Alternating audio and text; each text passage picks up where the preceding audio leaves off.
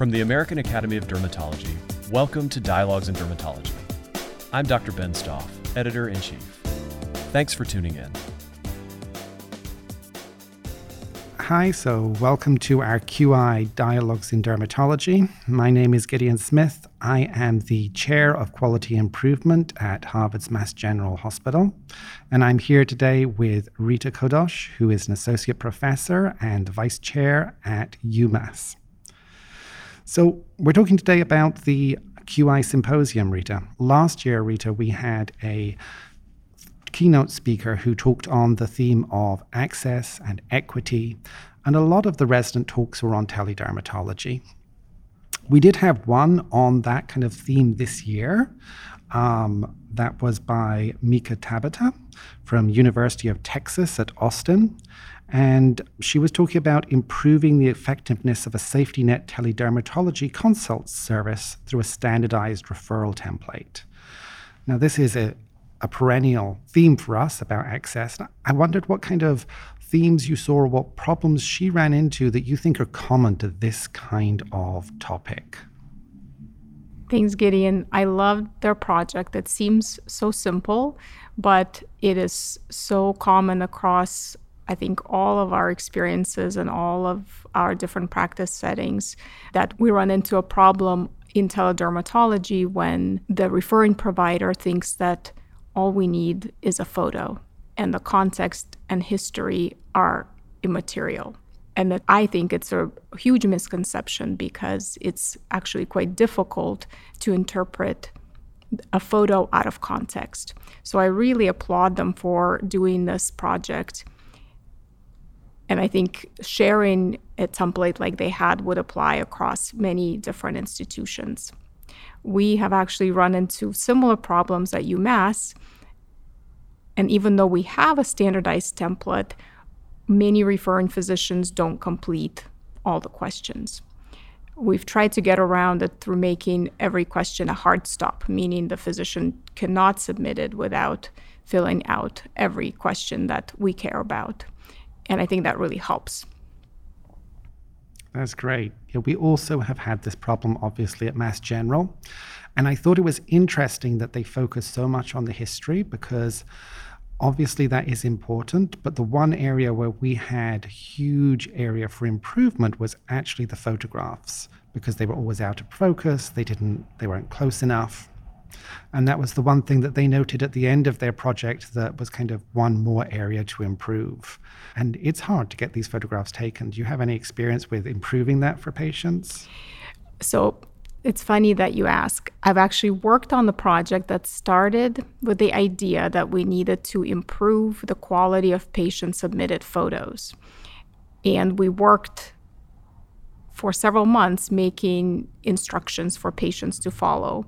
And then we did a little baseline data collection, which, as you know, is really important before you undertake any improvement. So, when we did our baseline data collection, we found that more than 90% of patient photos submitted with no instructions were adequate. Now, they were not perfect by any means. So I think there's a big difference between what makes for a perfect photo and what makes for a photo that's good enough. And we found that most photos were good enough. So we actually didn't proceed with phase two of trying to get our patients to follow instructions because we didn't feel that it would necessarily lead to a big improvement. That's great. So, this year's keynote speaker, Brent James, renowned throughout the field, talked really about themes of variation and waste, which are really two other huge themes in our field. I wondered if you could speak a little bit about what he pointed out so that people can understand the context of some of the other resident presentations, which we'll talk about in a minute. Those of us who work in quality improvement have heard many times that variation is the enemy of quality. And I think Dr. James did a great job going through some examples showing that in the way we practice, even within a, the same institution, and even when you look at the same physician, there is a huge variation in how we do things, how we do the same type of thing from one day to the next. And all studies that have been done, they show that even when we know what the best practice is, even when such a thing has been established, we only execute correctly about 50% of the time when we don't have any help. So we could do so much better. If we could improve on this a little bit, will mean that we will be providing better, safer care to our patients. Yeah, that's great. As Brent James said, it's variation not just between institutions but between providers and um, even for myself it's a combination between the provider and the individual patient we may not do the same thing every time even for a simple biopsy of a basal cell and sometimes this variation is not warranted like when you're doing a biopsy you should pretty much be doing the same thing every time. But patients are complex and medicine is very complex. And so there are some cases where variation is very appropriate depending on the case. And so it's about reducing the variation in those instances where you shouldn't deviate from the process and giving people room to vary when it's appropriate. Medicine is so complex. I think the quote that has really stuck with me from a Another giant and quality improvement, Dr. Berwick, was that he said, This is medicine. We're not making toasters here. And he is very right. There's just so much complexity that it's not the same as many other processes that we try to improve in industry and so forth. Great. So, one of the projects by one of the residents was specifically on decreasing waste related to surgery and biopsies. And that was by Paige Wollstonecroft from Stanford University. What are the barriers and what are the challenges in doing that kind of project, or any pr- barriers that you noted in, in what they encountered? I thought they went about their project in this great way where they collected some baseline data and they found clinics and processes where there really wasn't much waste, so they didn't need to meddle.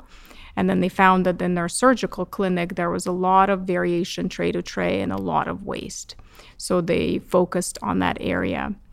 And again, it's difficult because all of us are particular in how we do things. Surgeons are quite particular in how they do their procedures. So there's a lot of variation that some of it may be necessary, but what I think they did a great job of is getting people's buy in into why this is important because this is part of being environmentally su- sustainable and medicine is we create a lot of waste. And so being conscious about it and trying to improve is very important. So I love that they really, before moving forward, they really sat down with the whole team and explained the why before they started thinking about the how they were going to improve. And so I think they're going to be successful, even though they'll face some challenges and will need to account for different practices. I think they'll succeed overall. Right. Now, I thought that was a true strength as well. Every time you do a quality improvement, if you're wanting people to accept the change or to buy into changes in behavior, you really need to have everyone on board and understanding why this is happening. The other one that looked at variation was Michael Tassifer from Mount Sinai, and he was looking at the Ohio Melanoma Reporting System. Now, data is always really important for us to collect, but obviously always challenging about kind of like the amount of data and the variation in the data itself. Can you talk a little bit about kind of like projects that look at variation and how kind of those can be challenging? I think variation is a really important concept. And what you want to understand before you jump into a project is whether what you're seeing is significant and really needs an intervention. So, for example, if you follow data for only a month, you might suddenly see that it looks like a spike in lost specimens. And you might decide, my goodness, we need to intervene. What's going on here?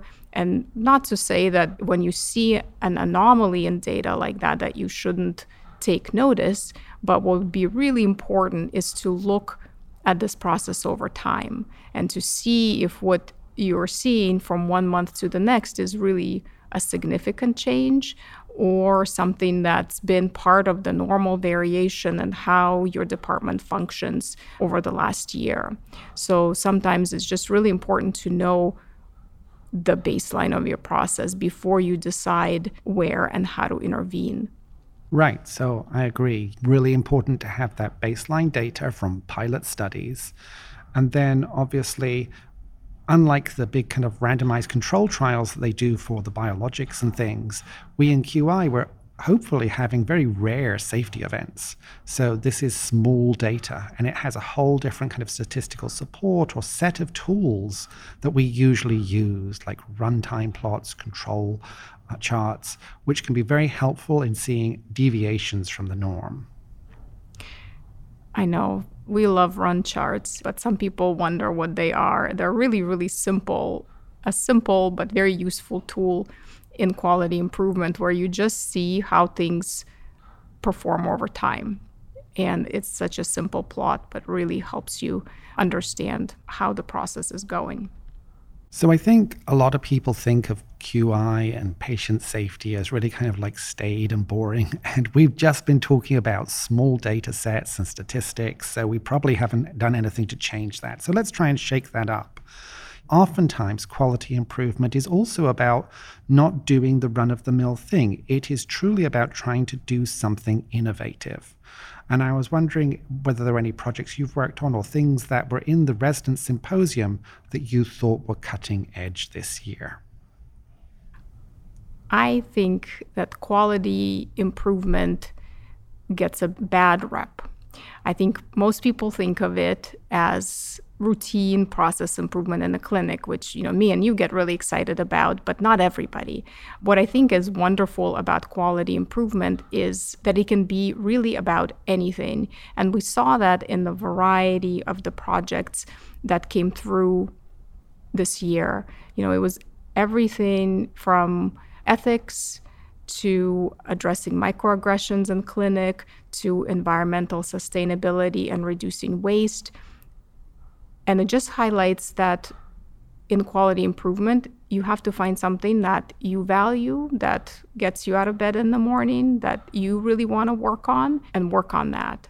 And I think when that's the approach people take, that they find something that they care about and their team cares about, doing this work really brings a lot of joy and fulfillment to the person and their team. And I think this was apparent in the presentations of our resident award recipients. I'll tell you that there's actually good data for this. That, for example, working on projects that address diversity, equity, and inclusion improves people's morale and reduces burnout.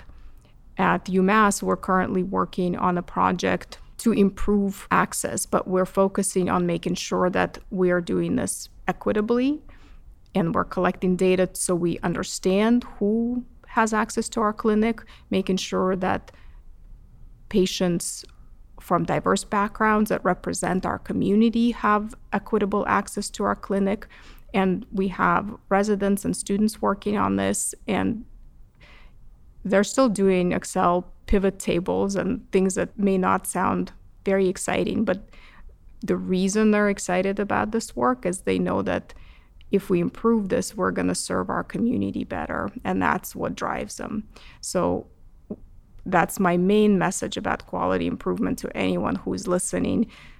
Do what you love, do what you care about, and um, think about how you can improve it, even in a small way.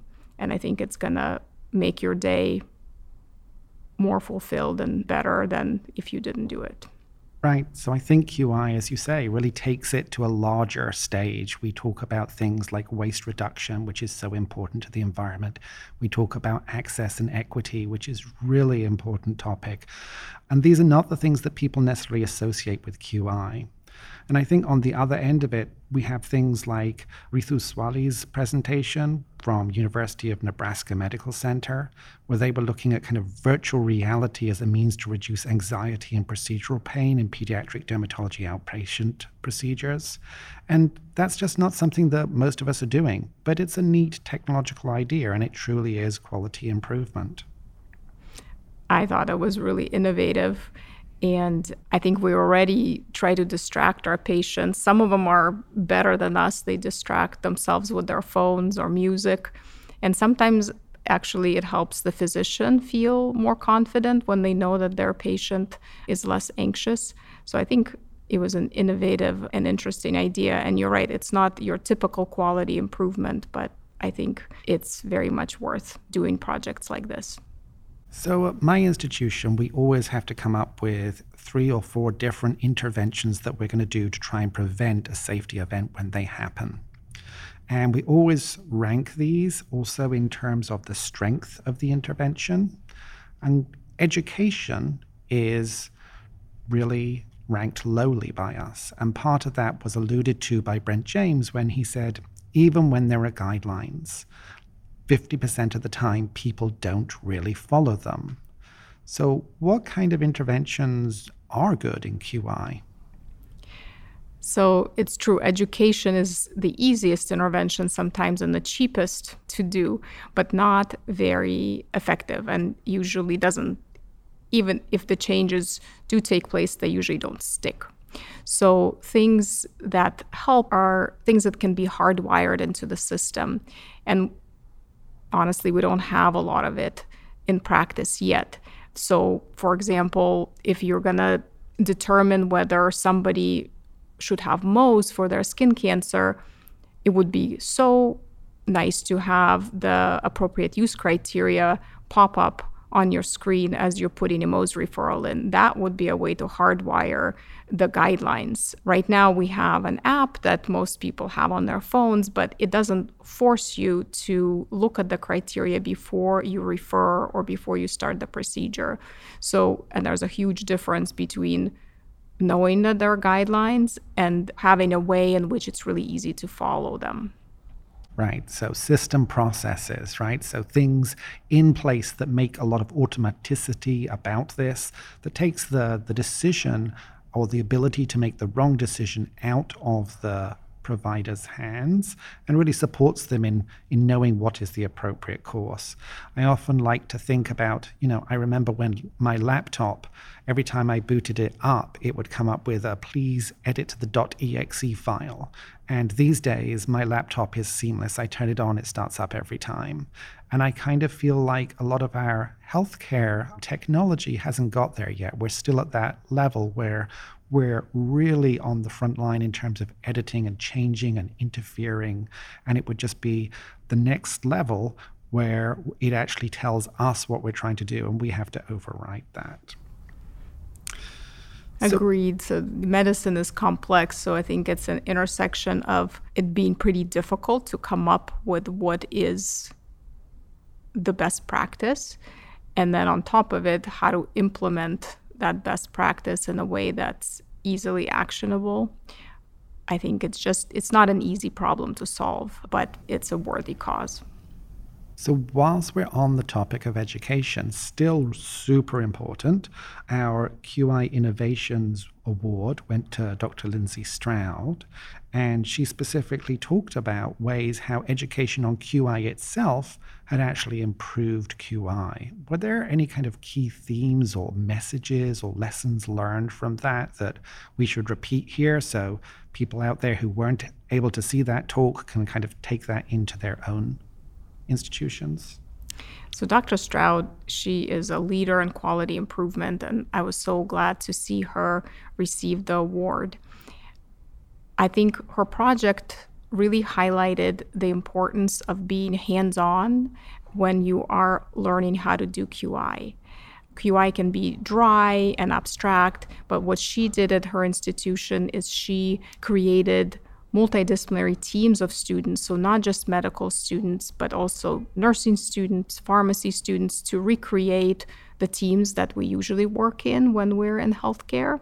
And she taught them how to deal with an adverse event, how to do a root cause analysis based on a real case, real adverse event that happened to a real person at their institution. And I think going through it when it's real is very different than doing it in the abstract.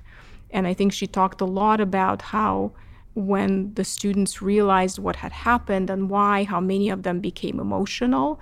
And that really creates so much motivation to make improvements when it's personal and it's real and it happened to a patient that you took care of.